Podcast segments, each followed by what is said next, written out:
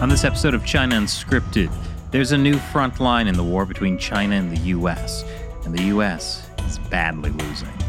China is one step closer to conquering the Pacific.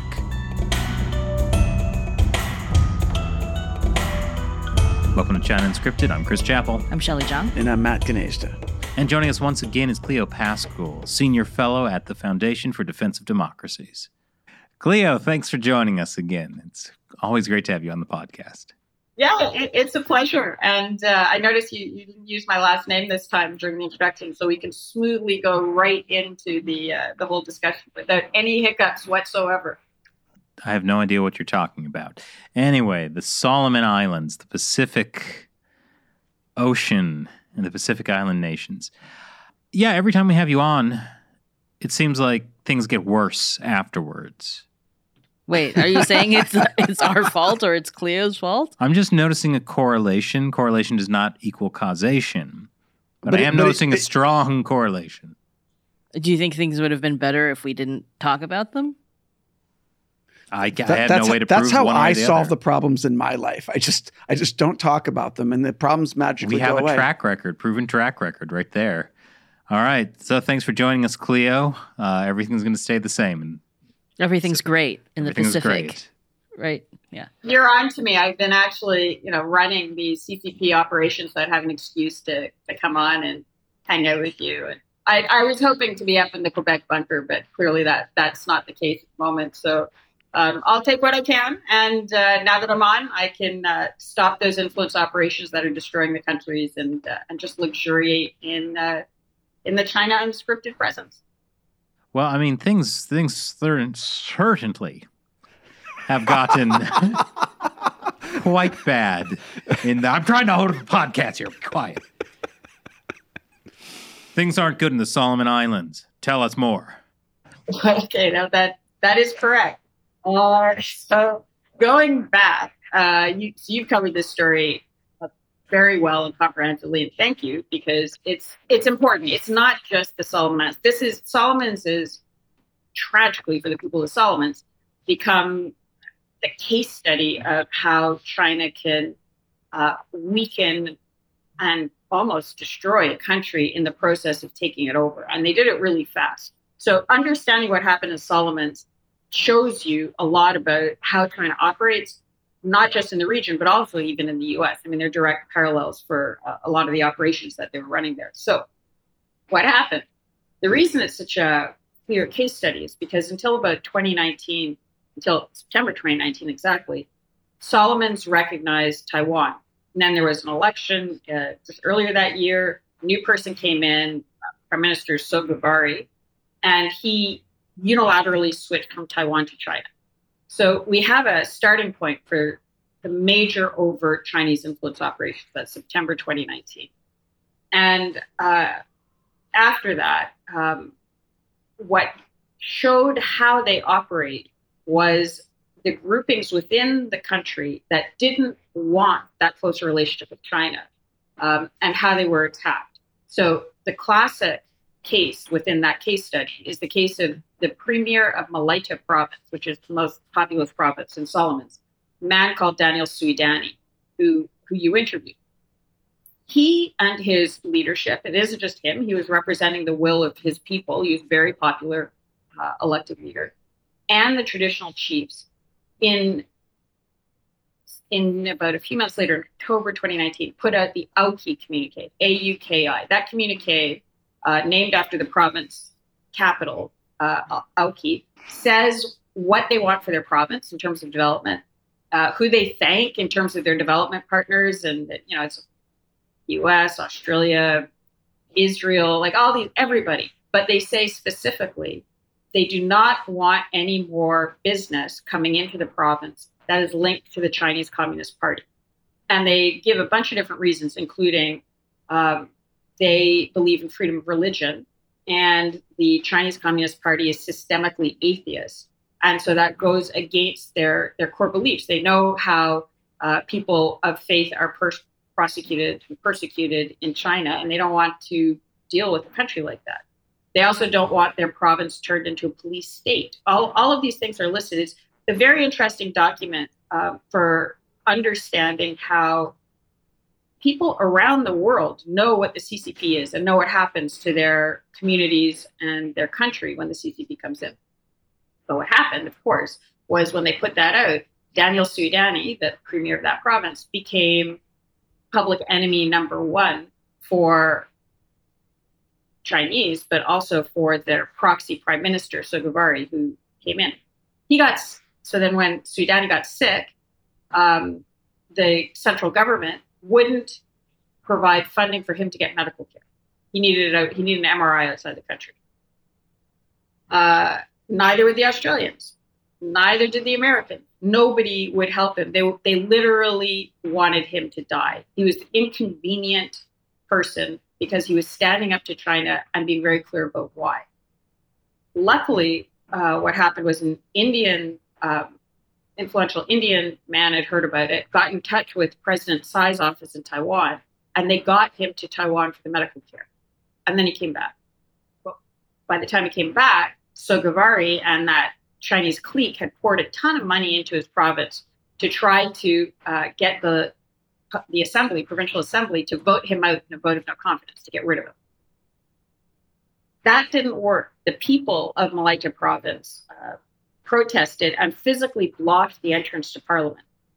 And the police in Malaita said, calm down. Okay, we get it. We don't want violence here. Um, and they went and they talked to the guys who've been bought off by China. And I'm perfectly comfortable saying they're bought off by China because we've seen bank records of money going to all of these people. Like they're on Twitter, public them. We know who they are. We know some of the amounts, the amounts that were done through bank transactions. Uh, we know the bank account numbers. None of this has been followed up on by anybody, but it's all publicly available now. Um, and so they they withdrew because they saw this was going to be a real problem. Now, since since then, what happened was um, there's been a lot of police training, a lot more weapons coming in, including from Australia. The Chinese sent in water cannons. And so now, after kind of a little bit over a year, the pro Chinese forces in Solomon are better armed. They've spread around a lot more money. They have much better influence operations. And just a few weeks ago, they had another vote of no confidence against Daniel Suidani, and he lost. So he's no longer the premier of Malaita province, and in fact, he's had to leave the country because he's he and his team are very concerned that you know they'll try to get a trumped up charge and throw him in jail. How have the people of Malaita province responded to this?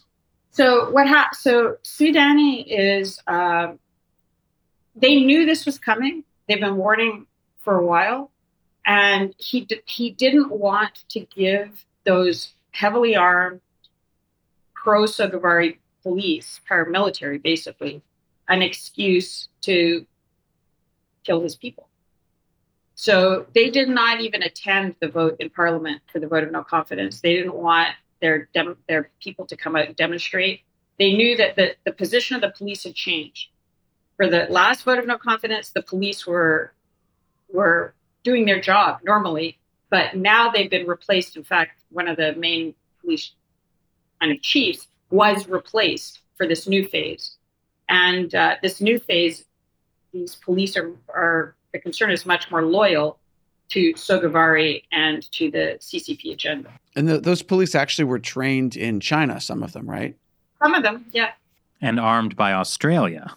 And armed by Australia. And if I were the Chinese, that's exactly what I do. I try to make sure that the first demonstrators were shot with Australian bullets.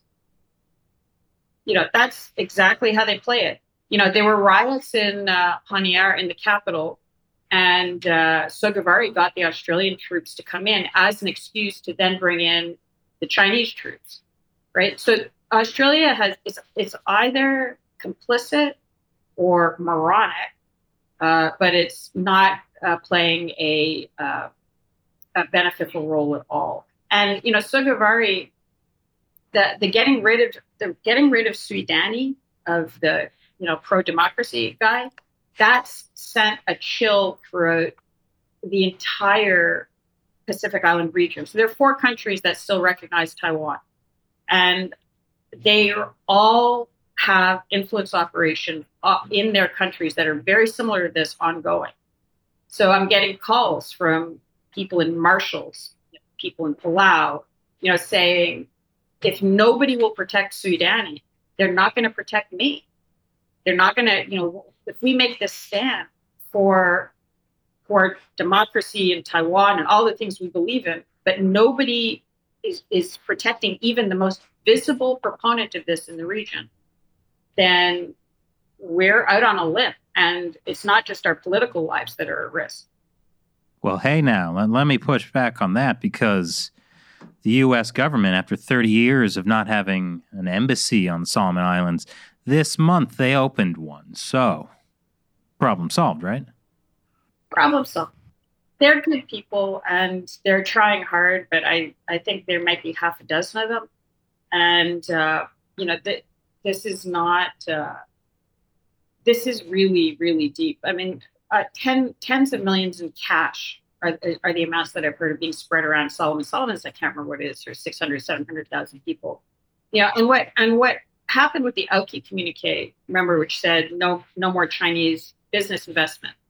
Um, so what they did, what the Chinese did, very smart. And again, this is a way of, you know, I, I highly recommend studying this case because it, it shows you how they operate they said, okay, we can't run businesses in Malaita, but you know what? We're going to fund a mini hospital. And so they've they've said they're going to put in this hospital. Nobody, you can't say no to a hospital. Um, and according to uh, Peter Kenilorea, who's uh, the son of the first prime minister of Solomons, he's in parliament, highly respected. He's saying that the that the bribe money is now is likely being run through that hospital. So they would normally use a local business, you know, logging or fisheries or whatever to buy off the locals, but they couldn't do it because they Auki communique. So they're using this hospital to be a cover for laundering the money into the region. The first public announcement of what that new Malaita government is going to do now that they got rid of Suidani is get rid of the Auki communique. Okay, so let's say I'm uh, an official in Malaita province. And, you know, I could really go either way on the side of justice or on the side of Chinese money. Uh, how much from that Chinese slush fund could I get for switching sides? It, de- it depends on what you can deliver. It's highly transactional. So they did. They bought the they bought the parliament with half plus one votes. So if you're if you're they I think they had 17 votes. So if you're one of those first 16 who are bought off beforehand, you know, you you'll get what you're going to get, whatever you or pet arrange. And by and as you know, they buy you, but then they've got stuff on you. You know, if you've gone to China and you've done whatever, they might have the tape, they might have all sorts of other. Oh, the honey traps and that sort of thing. Yeah, yeah. And if you don't like honey, maple syrup traps, if you know whatever it's. Yeah, no, that that wouldn't work. Sorry, Cleo. That would be a sticky situation. Oh, that was much better. So wait, so so but you've seen the numbers, right, for some of these bribes. Give, give us a range of like how much these bribes can be. They can be in the millions. If, if it's the, if it's you know we're ta- if it's kind of leadership level, yeah. Otherwise, but you know we've also seen really small amounts in uh, in the Marshall Islands um, where there was which recognizes Taiwan, and there was an attempt to set up a special economic zone, country within a country type thing um, there was an indictment against the two Chinese involved uh, in New York.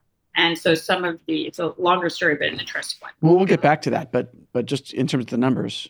Yeah, so some of those amounts are like seven thousand dollars, twenty two thousand dollars. It can be quite it can be quite small, um, but it can also be really big. And Solomon's is a very high value acquisition for Beijing. It's an important location. Um, you know, it's the site of the Battle of Guadalcanal just over 80 years ago, Iron Bottom Sound, Tulagi. And the reason that the, the Japanese attacked there first was the British had set up there. Tulagi was the head of the British uh, uh, kind of uh, setup for running the region. Very good geography, critical geography. So then the Japanese took it, and then the Americans took it back. Um, you know, if you want to blow a hole in, in Western defenses, you've jumped the first and the second island chain and you're interdicting Australia. So so you're saying that that that the Solomon Islands is a really important strategic place to basically fight a war from, to station your naval vessels and and air force, that sort of thing. Yeah, uh, yeah, offensive or defensive. So you know, if you've got and and it's not if you look at where Wang Yi visited, if you look at this map, and you've got the map of where Wang Yi visited uh, during uh, May and June of 2022, you can see he visited uh, the, the range of countries that go off the coast of Australia and New Zealand. And if you're using the maritime militia and the fishing fleet, you know, you, you get into a position and you're dropping buoys and you're doing all this other stuff. You're getting into a position where it makes it very hard for Australia or New Zealand to join the fight. You've got a gun to their head right off the coast. So you know it, it's it's not just about attacking Australia or New Zealand in this case. It's about making Australia or New Zealand not willing to fight because the cost is going, going to be very high, even if they can break past that island chain. If, for instance, there was a Chinese invasion of Taiwan. Yeah, well, functionally, you're setting up, China is setting up its own island chain off the coast of Australia and New Zealand. Uh, so I remember last year there was some talk about uh, a sort of relationship between China and the Solomon Islands, uh, where they were going to maybe allow some Chinese ships to dock there, but uh, they promised Sogavare promised that absolutely definitely the Chinese People's Liberation Army would absolutely never set up a naval base there. So, I mean, we should believe him right? Yeah, sure. This is a guy who uh, bought off 39 of his 50 members of parliament, enough to change the constitution, and then amended the constitution to postpone elections. There's supposed to be elections in 2023, which he'll lose. He's now postponed those elections to an indefinite date. It's supposed to be next year, but we'll see. Because he wants to host the Pacific Games instead. Well, but the, the Pacific Games will bring will bring glory to his leadership. So, isn't that more important? Yeah. And what it also does is it gives him an excuse to crack down on any protesters or demonstrators that might disrupt those games. Does this sound familiar to well countries that host games like that? Well, I mean, like you, you were saying, this is this is a great case study, and it really does show how the Chinese Communist Party can very successfully, essentially, blow up a democracy from the inside. They get their guy in the top, spread some bribe money around, train some police, and suddenly you have politicians who have a, you know, counter narrative. They get purged. Protesters become at risk. It's it's really it is stunning to see this happen. And, and, the fact and that, over the that course of just four years. Yeah, it's very fast. I was thinking when you were talking about the police thing that it reminded me a lot of Hong Kong, the difference between Hong Kong police in 2014 and 2019. But it took them years to kind of uh, replace and retrain the police force to be more brutal toward protesters and things like that. But yeah, you know, in this case, the last time there were protests and were like 2021, right? So this is or like if you're talking about the vote of no confidence, then was that a year ago? So like in a year, they managed to completely do swap out the what they police did to Hong Kong police in five years. Yeah, they're they're they're getting better at it, and it's uh, it- you know, it, it's difficult to underestimate how important it is, and we focus, you know, on on what the Chinese have done. But one of the reasons that they it's been so quick and so effective is there's been zero pushback. They're doing it in a in a vacuum.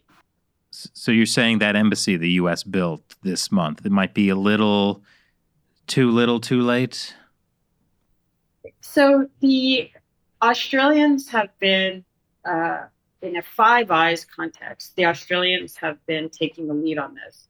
And they have consistently said, and, and there are a lot of good Australians who are serious about it, uh, not to denigrate them, but the, the people that are seem to be making the policy have consistently said, we've got this under control. Don't worry about it.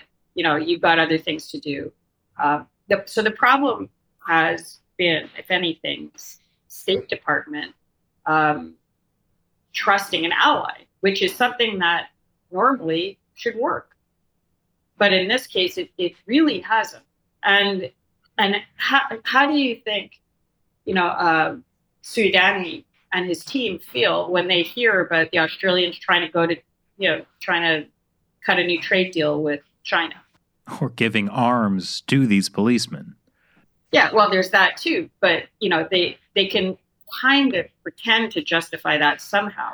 But if at the same time you've got an Australian government that is clearly trying to quote unquote patch things up with China, how much are they going to help the people who are standing up to China in the region? Well, clearly not very much. No, and and they have you know, and and it's just it, it, it's just currently you know the, the, it's not this isn't theoretical. One of the biggest problems uh, in the Pacific Islands is overfishing or illegal fishing, illegal unregulated imported fishing, and it's a main source of revenue for a lot of countries in the region. But what's been happening is it's very hard to patrol.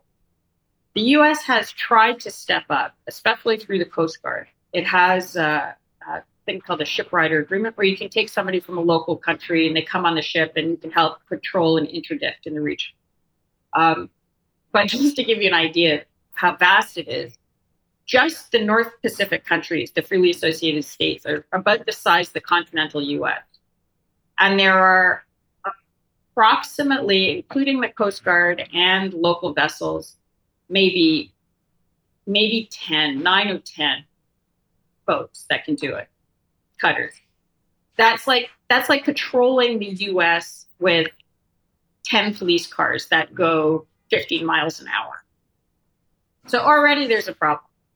But you have those those cutters that are in the in the in the southern part now. And Solomon Islands blocked the U.S. cutter from coming in, U.S. Coast Guard cutter from coming in and refueling in Solomon. And said, oh, you know, it's bureaucratic or whatever, but they have not redressed the situation. They haven't fixed the situation. And in January, Vanuatu also didn't return calls, and a Coast Guard cutter could not come in and pick up the ship rider. So at this very moment, there are two countries that are not actively working with the US on what they say is their primary security concern around economic issues, which is illegal fisheries. And um, one can only think that the only country that benefits from that is China because of the illegal fisheries that it does, and also uh, because it, it, it takes those patrol vessels out so they can't monitor all of the other activity the Chinese are doing. So it's it's it has real on the ground uh, implications for ability to protect the economic security of the region and just to operate in the region. It's it's already happening. And you were saying that essentially the purge of Suidani has had a ripple effect throughout the region, and and what, what's going to happen now? Are our countries in the region it doesn't seem like they're going to be siding up with like the U.S. and Australia because there's no help there. What is the ramifications of this?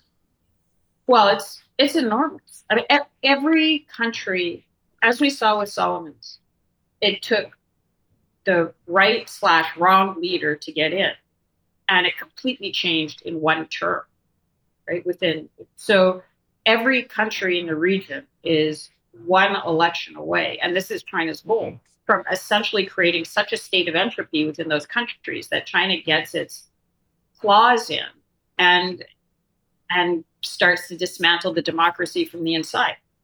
And some of them are are, are further along in the process, and some of them are extremely high value targets for, for China, and in particular, countries that recognize Taiwan, but also countries uh, that have this uh, unique relationship with the U.S., the freely associated states. So Palau, Marshall Islands, and Federated States of Micronesia. And they're all saying there's massive amounts of Chinese money coming in, trying to get their people in in the next election. It's interesting now because there's there's a story blowing up in Canada right now, right, about Chinese money going to influence Canadian elections. So even if people think, oh well, like these are some small Pacific islands, it like, hits close to home. Yeah, yeah, it's uh, especially since you're in rural Quebec, right? So you're, uh, you're at the epicenter of uh, of that sort of thing. Um, yeah, it, this is if if they're gonna if Beijing is gonna go after Taiwan, if it tries to invade and hold Taiwan, then the security perimeter starts from Taiwan and goes out. And what's out in all of here is the is the Pacific Island, and they know it, and they're being as vocal as they they can. President Panuelo put up a, a, an incredible erudite analysis of what the Chinese are doing in the region and and why it's a problem. Um, you know, the the Palau National Security Coordinator put a, a, a two pager on where the Yuan Wang Five is operating in their waters. Uh, the, the Marshall Islands, as mentioned before, almost were almost the subject of creating a country within a country through bribery. Like it's not to for them. This is this is daily stuff. I was in Palau uh, not that long ago, and you know, people say that's where the Chinese brothel is. You know, that's this person is on the this take. That person, everybody knows, and it's a it's a daily thing.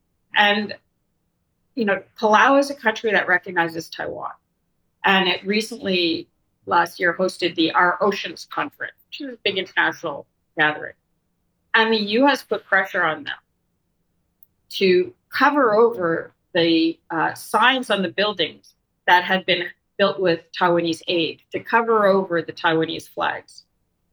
And they said that uh, this is the US putting pressure on Palau and said, can't invite President Tsai or else uh, Kerry won't come to your conference.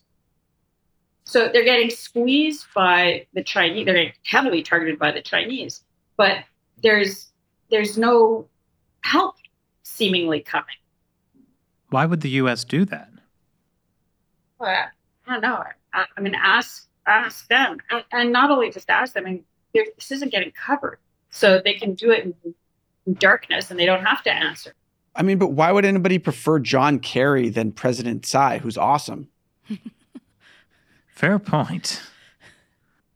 She is. She is awesome, and um, and you know, it, it's uh, it's an indicator of uh, misaligned priorities or something.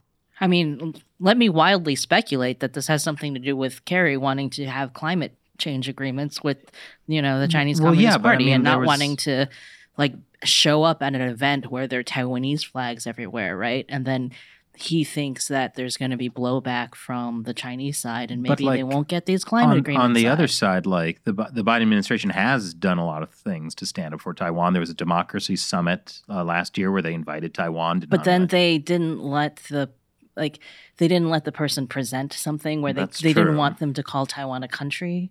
Like there was something That's with right. the PowerPoint presentation. It is, it is, right? it is pretty weird. Well, the, yeah, it's like there's on the one hand there's like this show of support uh, while there's yeah the other I mean, hand like holding it, it back. It's cowardice, really. Yeah. Like there's a lot of um what what would happen like angering China stuff, right? Well, I mean, uh, at least on the bright side, there is no Chinese money floating around the U.S. government. N- nothing to worry about. Nothing to worry about. There's that, but and, it, and it's also just wrong. I mean, that's that's not how you deal with Beijing. You know, it's just it's, it's bad policy. You give your you, first of all, you stand up for your principles because that's how you know you and your allies can work together. And imagine if if Tsai was there and people were working together and and if the US had backed Suidani, you know, and all that sort of stuff, you know, it, it, China would be completely on the back foot and and would be, you know, have to replan, but also its entire negotiating posture would be undermined know, so because you you were talking about people in in Solomon's or wherever who are taking some Chinese money and how how much it is, and in many cases it's not it, it isn't that much, and if that if the message was if you take the Chinese money, um, you're never going to get a visa to Australia or New Zealand or the U.S. That changes the equation very quickly. All Australia would have to do is to do its job and to investigate disproportionate assets from Pacific Island leaders and others that are invested in their country. Sogavare's relatives, or at least one of them that we know of, launders Chinese money via Australia. There've been there's been at least one good article about it. So you know we we know it. So all they need to do is do the right thing and and stand up combined, and you would be in a better negotiating position vis-a-vis China. Well, I'm just I'm just glad China's not trying to buy off politicians in Australia because could you imagine how bad that situation would be? Uh, well, I mean, it's a little harder to do that now than it was in 2018, probably, right? But um, Cleo, you mentioned like if the U.S. had backed Suidani, like what should the U.S. have done, or what should other countries have done in this situation? So the the the Chinese uh, Communist Party approach is uh, there's three strands to it. So it'll come in with a commercial face. It'll say, you know, we we just want to do business. It's just development, and that's always entwined with the strategic uh, element to it. You know, better positioning. You know, the, the the advancement of China's comprehensive national power. And the third strand is corruption. it's, it's, it, it's never clean. It, it never plays by the books. So if you pull on that third strand, which is the strand that you know the, the West has, it has the economic and it has the strategic, and and sometimes it has the corruption as well. But the Chinese corruption is so embedded; it's such a deep part of it. If you pull on the corruption thread, the other two weaken very, very quickly. So you go after the illegal money. These guys have to hide their money somewhere. You go after it. You make it not pay. You don't do what the Australians do, which is, oh, well, if the Chinese give you guns, we'll give you guns. You don't compete on China's turf. China's corrupt, amoral, horrific turf. You compete on the on the turf that is that the solid ground that we say is is is what we have grown out of democracy transparency human rights accountability all that all that kind of stuff which we think of as a cliche but in a place like solomon's is is a dream you know it's a it's an aspiration it's you know Suidani was uh, given the option of taking money from the federal government for his medical treatment if he let the chinese companies operate in his province and he said no. He he would rather die than take Chinese money. He believes in what the West says it believes in much more so than the West. And those are the people who you want to work with and encourage and learn from and and build off of. So don't don't look at don't kind of do what the Chinese do, which is look at the most kind of corrupt, amoral person there is and figure out how to twist them to use them to your advantage. Find the good people and give them the tools that they need to be able to fight for themselves and for their people because they will fight stronger and harder than anybody else will. Yeah. Wow. Yeah. That's that really hits like you know the, the, all the talk of like yeah supporting human rights freedom democracy it's that chinese money but i mean i also think there's this hesitancy on the side of like the us or australia too with oh well like are we interfering in do you think it's like some kind of weird like colonialism fear going around i mean I the, know. the ccp has weaponized that right yeah like um, accusing the U.S. of imperialism everywhere. Just yes, it's definitely the U.S. that's being the colonizers in this case. So, so I'd say there are two things. One is uh, I, I, I think that there's quite a bit of racism in the West's approach to the to the island in many different ways. But just to give you one example, when both Solomons and Vanuatu said we're not going to let in the co- we didn't let in the Coast Guard cutters because you know bureaucracy you know, there was that sort of played into this narrative of oh these you know incompetent islanders they just lost the pace paperwork right? You know that's racist. You, you know they're just as good as anybody else at paperwork. They can they can sort it out if they want. They have a China you have a, they have a Chinese ships coming in and out all the time they want to clear one U.S. Coast Guard cutter that has a has had an appointment with them for a long time and you know they can do it. They didn't pick up the phones. They didn't want to do it.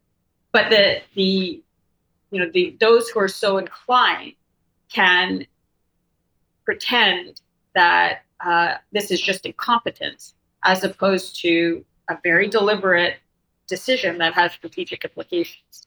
The other thing is about domestic interference. You don't have to do this stuff in the other country. You go after the Chinese money, So Sogavare's clique's money that's being laundered in Australia and New Zealand. You do, you clean up your own system. And by cleaning up your own system, you give a lot less maneuvering room to those who are using you and your systems in order to facilitate their corruption. Well, I mean, we've been painting a pretty bleak picture so far, but it, but it's I don't think it's the case that the CCP is entirely getting its way in the Pacific. I mean, didn't Fiji recently uh, reject a Chinese policing deal? So it, it did, but um, no, Cleo, throw throw me a bone. I need some some good news. I'll, I'll, so the, the good news is, uh, you know, I'll, I'll explain why I'm not so optimistic on the Fiji police thing first, and then I'll give you the good news. So um, this is a this is a new prime minister who's come in, and uh, it was the old the old one who brought in the Chinese police, and I think he just was concerned about their loyalty to him. You know, so you don't you don't, you want to clean brush the system, especially if they're in your investigative policing units, and make sure that your own people are loyal. And also, you do it, and the West pats you on the back and gives you uh, a little bit more maneuvering room for the other stuff you might want to do that they might not have uh, approved of otherwise. He's a very good politician. Guy. Don't don't underestimate any of these Pacific leaders. They're they're a smart, skilled uh, bunch. Um, the good news is there are all these people who are trying. I mean, it, we know about the Suidani story because Suidani and his, not a party, his political grouping and the people of Malaita and the traditional leaders and the church groups and the media all stood up. You know, the, the, the bad guys, so to speak, within Solomon's, it's a, it's a very small group. It's, again, it replicates the Chinese system where they think if you control a few people at the top and you've got enough fear in the society, you can control the society. But that doesn't mean that the population wants it. And in this case, the population knows there's something different. There are still four countries in the Pacific that recognize Taiwan. There are brave leaders across the region who just need a little bit of help. So the good news is they are leading the way in understanding China and explaining China. And with a little bit of help, this this case study could not be over. This case study could change into how to fight Chinese political warfare and win. Well, so then what should the US, Australia, what should what should be done to help support these people? And if the US and Australian government isn't going to do that, what can the people of America and Australia do to push the politicians to actually do something? So, as I mentioned, go after the money, um, but also just interview them, talk to them, learn from them. Uh, Suidani is likely on his way to the United States. Um, hopefully, uh, there'll be a, a, ability for him to be on a speaking tour, whatever. These guys know how China operates at a very round level. They know how they buy them, how they flow the money. They understand Chinese political warfare better than the vast majority of people sitting in the think tanks in DC. Talk to them, learn from them. They'll tell you what they need. They know how to fight this. So there's that. Um, the other thing is that broaden the group of, of allies. Japan, you know, has has a role to play.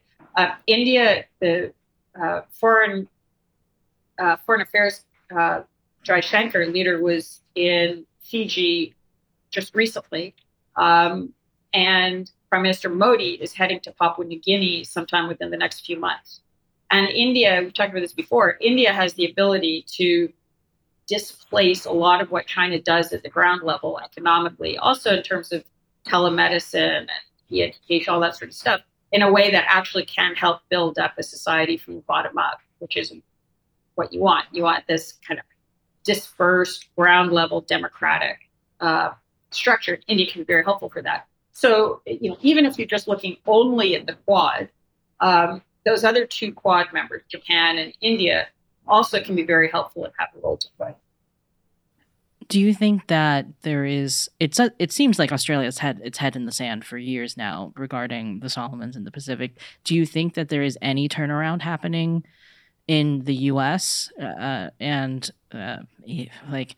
I know when the new Australian government came in, the Albanese government came in, they they talked a lot about wanting to change how things are in the Pacific, but is there actually anything going on? So on the on the U.S. side, there is uh, so the U.S. is none of these countries are monolith, um, and I'd say uh, on defense, like Indo-PACOM, they they get it and they're trying hard. There's a predilection in state to still be quite reliant on Australia and New Zealand at the top level. So uh, Indo Indo-Pacific National Security Council Indo-Pacific Coordinator Kurt Campbell will still repeatedly and publicly talk about how important the relationship with Australia is in the region. But people who are operating in the region uh,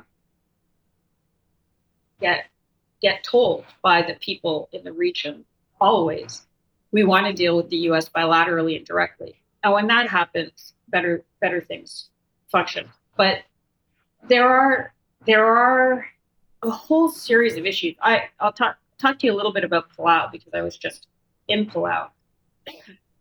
And Palau is the site of the announced over the horizon radar installation that the US is putting in, in in the Northern Pacific. I went to go see the, the site of the receiving station where the receiving station is going to be built. It's on an island called Angaur. It's you can see Peleliu from Angaur. They, they were critical battle locations during World War II. There's Angaur has a population of about 100 and there's a Japanese war memorial. Um, there's, I mean, it's just the history is all over it and is in it, including a lot of unexploded ordinances. So when I got there um, to see this installation, how it was being developed, everything was at a dead stop. The bulldozers and everything are parked. The, the construction has ceased because um, the way that they normally do the demining in a place like Palau, in this particular case, is they work with a Norwegian NGO, and the Norwegian NGO does it with a metal detector and a shovel. And the contractors that had come in on the US project had started uh, clear cutting, bulldozing, and digging down three feet. And the Palauan government said, uh, You don't have environmental clearance for that. You're, you're not allowed to do that. And so they had to stop and are now in the process of trying to get their environmental clearances. And somebody quite high up in US defense came to Palau and reportedly told the president of Palau, well, if you stop our construction, then you know we're going to have to fire our Palauan workers just before Christmas, and wouldn't that be terrible? And the president said, yeah, I mean, not going to reflect well on you, but you know, you, you can't, you know, you can't threaten me with this. You didn't do the right thing. You didn't get the clearances, and so now you got to get the clearances. So it stopped. So even this one little case of trying to put in this over the horizon radar thing, it, it can break down at the ground level with the wrong contractors, with an inappropriate approach to partners. Um, and this is just phase one.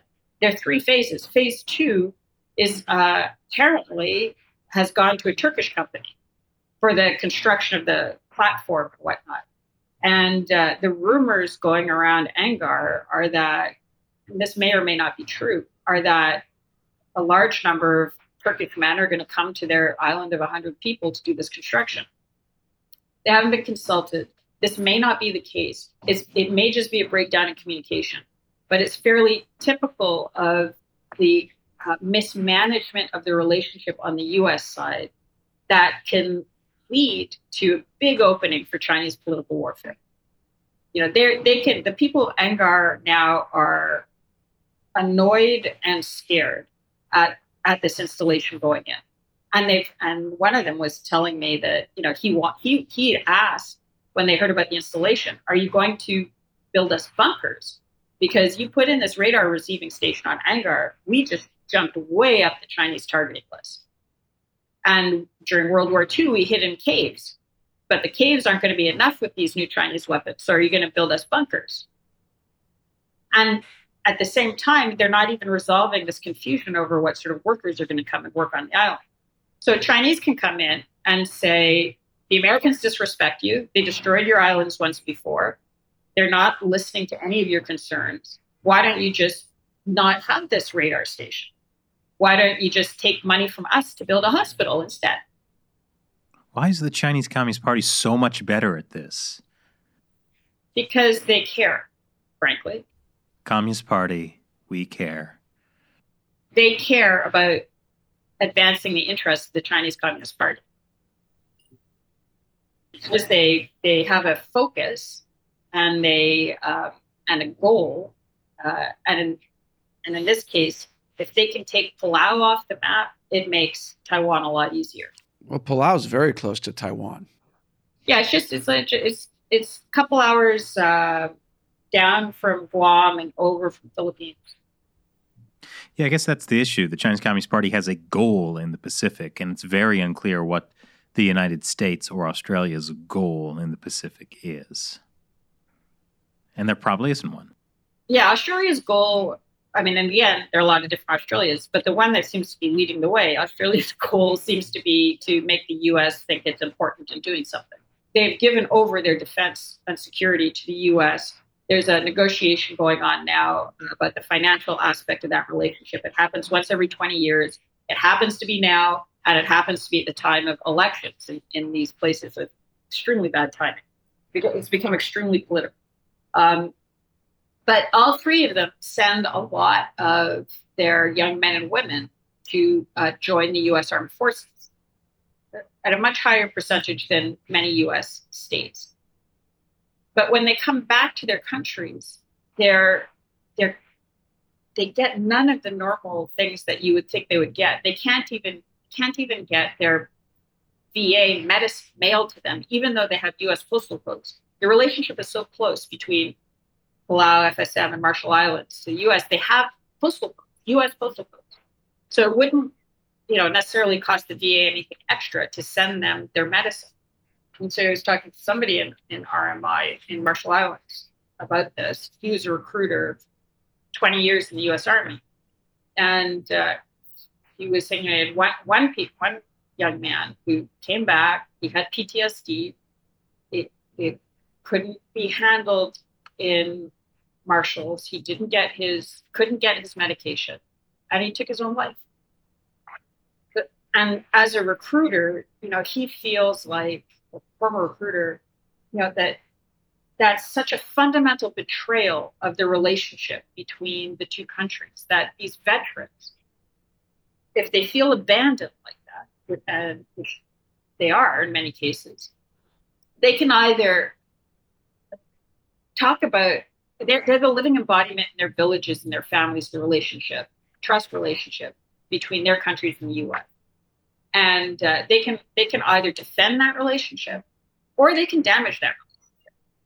You know, if the U.S. isn't, you know, you've got a, somebody who's lost a limb in Iraq, and he has to pay out of pocket to try to get to Guam or Hawaii for medical care, and he may get it reimbursed or he may not get it reimbursed, and he has to go through all this paperwork. There's nobody there to help him. I mean, you know, it's it. They used to get their medicine sent to them, apparently, and apparently a certain amount of this is what the this this recruiter was saying. He used to get it, and then it stopped, and they don't know they don't know why. And and there are many many other you know Kwajalein Marshall Islands has a miss has the Kwajalein base. Normally, somebody in his position could walk onto any base around the world, any and go to the shop, the PX shop, and buy stuff and take it home. Not in Kwajalein. He can't walk into the PX in Kwajalein and buy something and take it off to to another island. It's only for those that are on that island. So it's insult after insult and damage after damage. And if you want good news, you know, it's a miracle that these people have decided to stay with in their relationship with the United States for so long. But that's not a guaranteed thing. And there's a lot, a lot of PRC money going in to make sure that that, that doesn't continue. So, speaking of PRC money, I want to get back to something you brought up earlier, which is the Marshall Islands. uh, and this uh, Chinese Special Economic Zone, and there was an attempt to set that up. Can you tell us a bit about that? Yeah, sure. So this is a this is a ethnic Chinese couple who became naturalized Marshallese, um, who ran an NGO that was affiliated to the United Nations, and and they seem to have relationships with a lot of other countries as well, including in the Pacific. The Kiribati and Vanuatu have been mentioned in other places. So I'll give you I'll give you the the Marshall story, but again, it's kind of a case study to keep an eye on for other locations. Um, so Marshalls again, it's a country that rec- that recognizes Taiwan. It was at the site of uh, some very serious battles. It's highly strategic. It has a lot of islands that are spread out over a large area, home to the uh, Kwajalein. And during that period, the U.S. nuked Marshall 67 times, including you know some some very major tests. This is Bikini and all that stuff that ended up uh, irradiating one of the atolls, Rongelap Atoll. Um, the, the population of Rongelap was eventually, after two or three days, evacuated somewhere else. Um, they came back. They, there's a lot of back and forth, but this atoll uh, was affected by those nuclear tests. This Chinese couple um, said that they were going to set up, a, wanting to set up a special economic zone in Rongelap, which would, you know, do all sorts of business and those sorts of things, and it would have its own customs and immigration, and basically a country within a country. And they started buying up um, very influential people, according to uh, the uh, indictment that subsequently we saw subsequently. Um, and it came within one vote that the, the legislation to set up this special zone came within one vote of passing uh, within uh, within the parliament and and becoming real, and it seriously disrupted Marshallese politics. Um, they eventually were indicted. They could be indicted in New York because the NGO was based in New York, and they plead. They took. They pled out now, the problem with pleading out is we now don't have publicly the names of the Marshallese that operated with them. And they're very influential and they're still in power, some of them. And so they now have a vested interest in not having more US oversight on their activities. Uh, because if there is more oversight, they might be found out, and uh, that could be very bad for them. So that's how the kind of the Chinese system, even if you go after one part of it, if you don't go back after all of it, if you don't publicize the names and give the people in the countries the tools they need to clean up their own system, you're actually hardening that pro-Chinese uh, fleet and uh, and making it even harder for others in the country. And by the way, I've heard that there's a similar uh, project being proposed for Palau. Mm, so, uh, what would have been the value for the Chinese Communist Party of having this special economic zone and the Marshall Islands, which frankly, it's in the middle of the Pacific. Like it's kind of nowhere. It's not even that close to Taiwan. And it's not like a US territory like, you know, Guam or Saipan. So like what what's the point? So if you remember, uh, Keating, uh, Admiral Keating testified, I can't remember 2008, 2009, about a Chinese um, senior official who came up to him at some point and said, you know, why don't you take Hawaii East and we'll take Hawaii West and don't worry, you know, we'll tell you what's going on. So if if if you believe that one of the strategic maps in the head of Beijing is pushing the US back to Hawaii, a win in Marshalls is huge. You know, you eventually you first of all you you break this compact of free association. You you that you say it's not U.S. territory and it's not U.S. territory, but that compact of free association means that the U.S. treats those waters um, al- almost as importantly as domestic waters. And in fact, that's what the, when it was first set up, the president said that you know we're going to protect you like we would protect ourselves. So you push the U.S. out of those waters, and and and much more back towards Hawaii. And if you can do it in FSM and Palau as well, you've done it. You've pushed the U.S. back to Hawaii. Uh, you, you'll still have Guam and Marianas, but if you avoid them and you don't trigger uh, a response there, it becomes very difficult for the U.S. to refuel, to to patrol, to have a reason to be in the in the area. It's a it's a very big strategic win. Do you think that that possibility is still out there then? Yeah. So they have elections coming up in November, and I I I know uh, you know very reliable sources have said that there's just the amount of Chinese money flowing in to try to affect that election are are enormous. Plus, there are those people who did not get indicted um, on on the Rongelap thing who are still in the system and who are going to protect themselves, and who at this point they're kind of you know halfway down the road to China and turning back towards the U.S. doesn't seem to offer very much, so they might go in even deeper. And there's even you know a, a Chinese uh, who's naturalized Marshallese who's running in the election and is pro Beijing. I mean, it's that overt. Yeah, I mean, it's shocking that you know there was this idea of like China gets control of everything on the one side of Hawaii. I mean, like even though like other than Guam and Saipan, the U.S. doesn't have territory there. I mean, like that's that's ceding Asia to the Chinese Communist Party. Like, what about Japan? What about South Korea, the Philippines, Taiwan? Obviously, we know how that goes. But yeah, that's that. That idea is just a horrifying world dominated by the Communist Party. Yeah, that's the goal. That's their goal. That's the goal. And and and the, again, if you, for the good news, you know, there are leaders in the region who really don't want that. So that's why you're seeing Philippines saying, uh, you know, maybe you do want to come back in the United States. You know, who would have thought that a couple years ago? But they see what's going on and they see how fast it's happening. And the Suidani thing, yeah, it really sent a chill through the region. They had been gunning for him since October 2019, and they got him. And the US, Australia, New Zealand didn't say anything, nothing. And there's no major news reporting about what the implications are at all. Started trying to, you know, paint him as a pro-independence guy. So basically saying he's he's a troublemaker, and so you know we can get rid of him.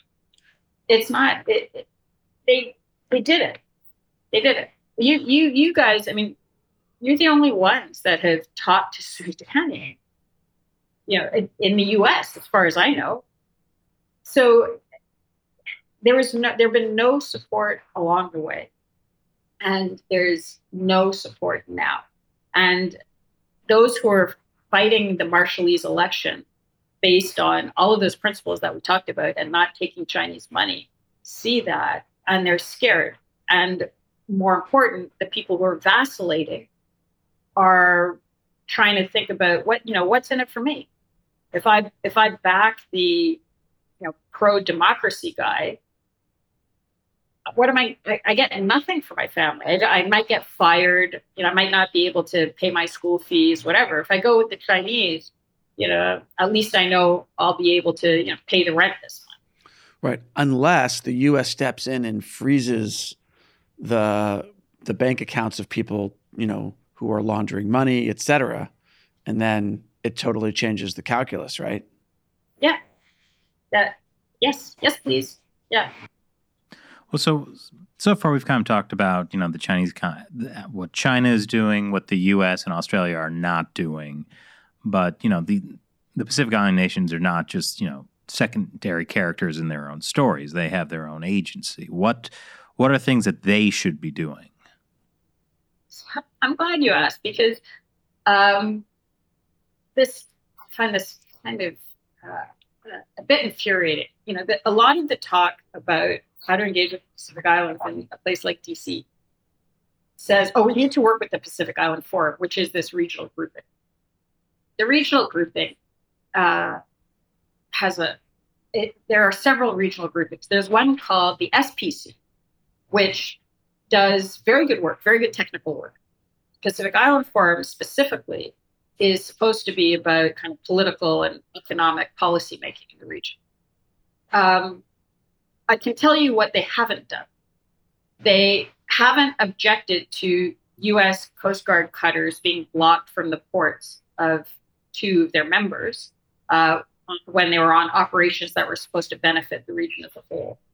They also haven't said, you know, those Pacific games that you want to run, Sogavare, and that you said are so important that you're not going to have your election. We think the election is more important, so we're not going to go to your Pacific games. Yeah, there are all these things that they could be doing to um, back up each other and the things that they say they stand for democracy, transparency, accountability, human rights, sustainable development, all of those things. So, uh, the Pacific Island Forum, which has an enormous amount of Australian and, and uh, New Zealand influence in it, uh, is not making even the most basic stands uh, that that you'd think would be no brainers. And, what's kind of more interesting is they it fragmented uh, couple of years ago when the countries of the North Pacific, and again, this is these are the three freely associated states: Palau, Micronesia, Federation, uh, Republic of Marshall Islands, as well as Nauru and Kiribati, left because they felt like they weren't being properly represented in the choice of Secretary General, and they had put forward as Secretary General somebody from Marshall Islands, country that recognizes Taiwan. And it's possible one of the factors that made it that Australia and New Zealand, as long, along with a few others, voted against that Secretary General was because he was from a country that recognized Taiwan and the Chinese wouldn't like it. Well, they agreed to come back in, but one of the conditions is essentially they get to pick the next Secretary General. And they've just said that their candidate for Secretary General is going to come from Nauru, which is another country that recognizes Taiwan. So the Pacific Island Forum now is going to have to show whether it puts Pacific cohesion over not annoying China. It's going to be a very interesting election, that election. When is that election? Uh, I'm not sure, but they're kind of discussing it and negotiating. There's a there are meetings going on, uh, uh, but the announcement was made very uh, recently that Nauru is going to be putting forth uh, the Secretary General candidate and Nauru, I don't know if you remember, but um, Nauru held a regional meeting at one point, and the Chinese so-called diplomat tried to uh, get his way, and he was basically shut down by the Nauruan uh, leaders. Uh, they're they're they're good. They're, this is it. This is the good news. Is there are all these people out there who are really good. They just need a little bit of help to to make sure that the playing field is field is level and they can just get on with running their country without this, this juggernaut of Chinese uh, money and uh, intel distorting their society's political systems. Well, thank you very much for joining us again and telling us about what's happening. Hopefully, uh, you know, the next time we have you on, you'll you'll break your streak and things will have gotten better in the Pacific. Well, yeah, we can, or, or we can talk about another place where the Chinese have uh, you know, created all sorts of problems. The Pacific will be fine, and then we can get back to talking about what they're doing to Canada. I like the sound of that.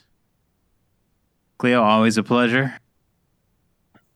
Oh, it's yes. I, I'm, I'm, I, I didn't respond immediately because I'm overwhelmed with, uh, with getting to hang out with you again. I really am. It's you guys are you are the ones that interviewed Suidani. You're the ones that have been following this story for so long, and uh, I'm in, I'm incredibly grateful. You know, it, if if if we're going to even fight, let alone win, um, this is this is the way to do it. And uh, you guys have been leading the way for a long time at great cost, and so thank you very much.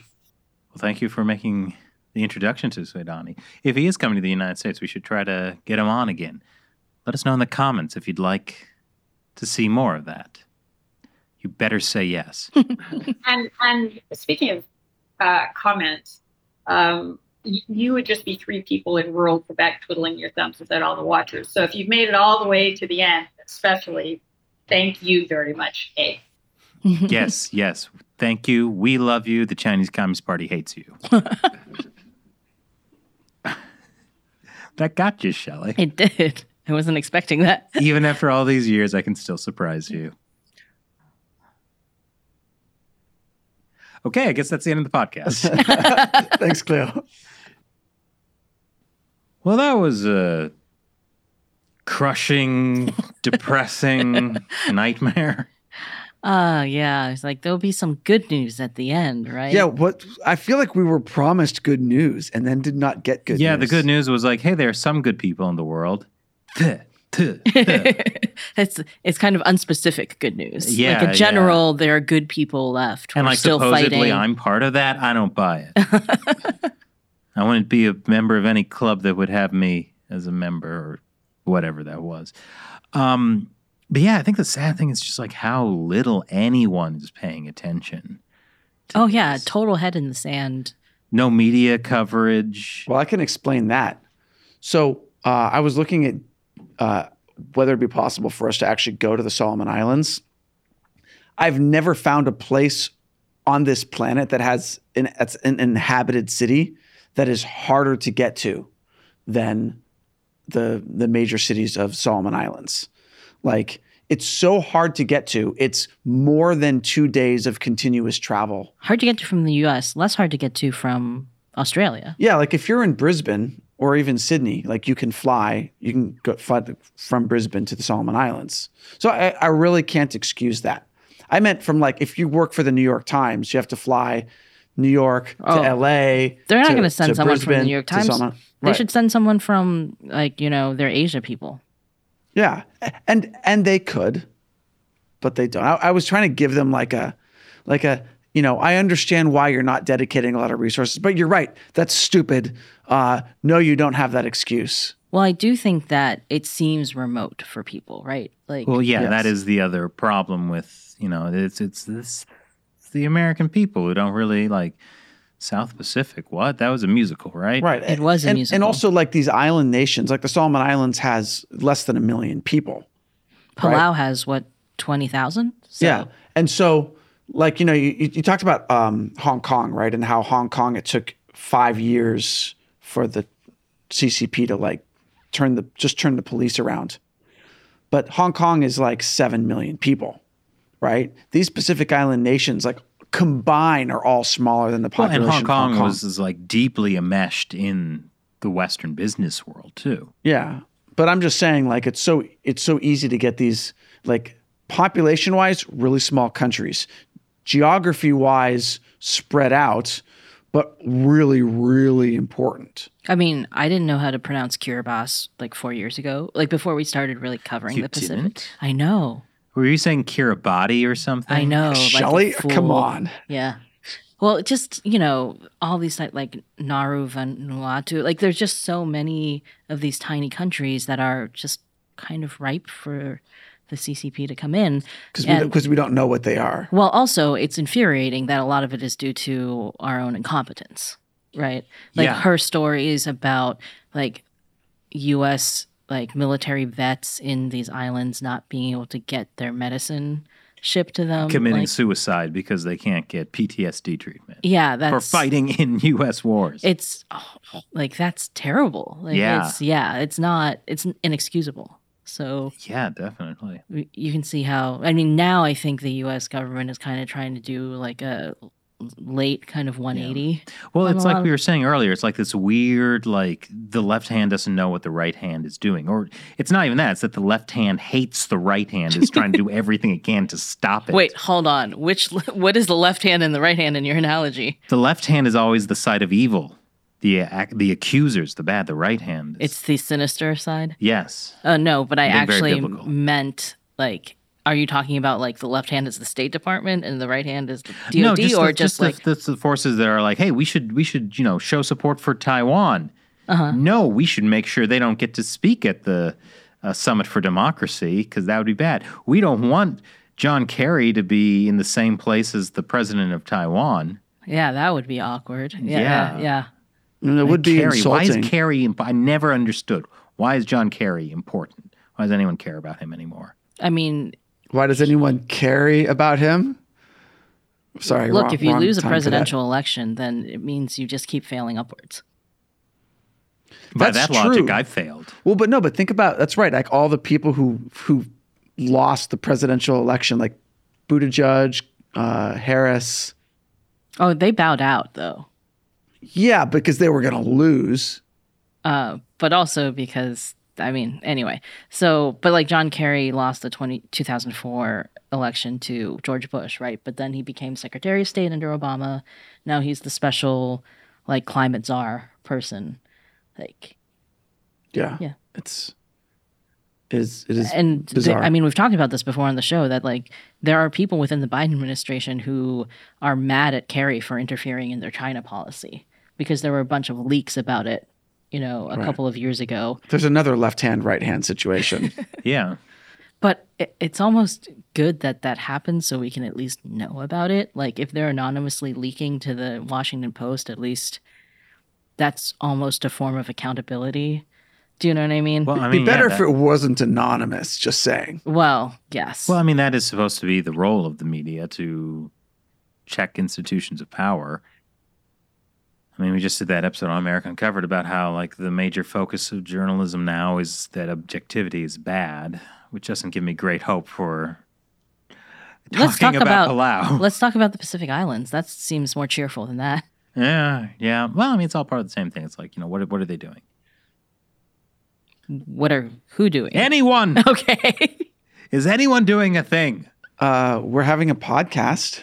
That's right, and you are listening. So together, I mean, I find it both inspiring and terrifying that Cleo thinks that we're on the front line of covering this issue because I know because we're just three people in a room on YouTube. Like, a couple of knuckleheads. yeah, but you know, still more press than Daniel Suidani has gotten from anybody else. It's crazy. It is absolutely crazy. Well, well, Well, at least good for us, and good for you. like morally good, not like it benefited you good. Yeah, yeah. Cool. Is this how it ends?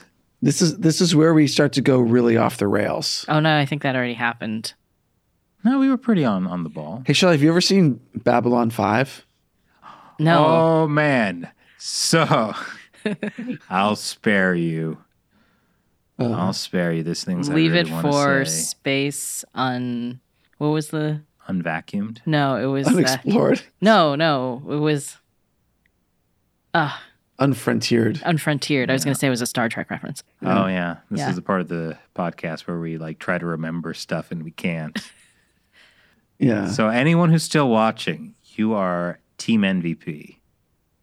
Thank you for watching China Unscripted. I'm Chris Chappell. I'm Shelly Zhang. And I'm Matt Gnaizda. Talk to you next time.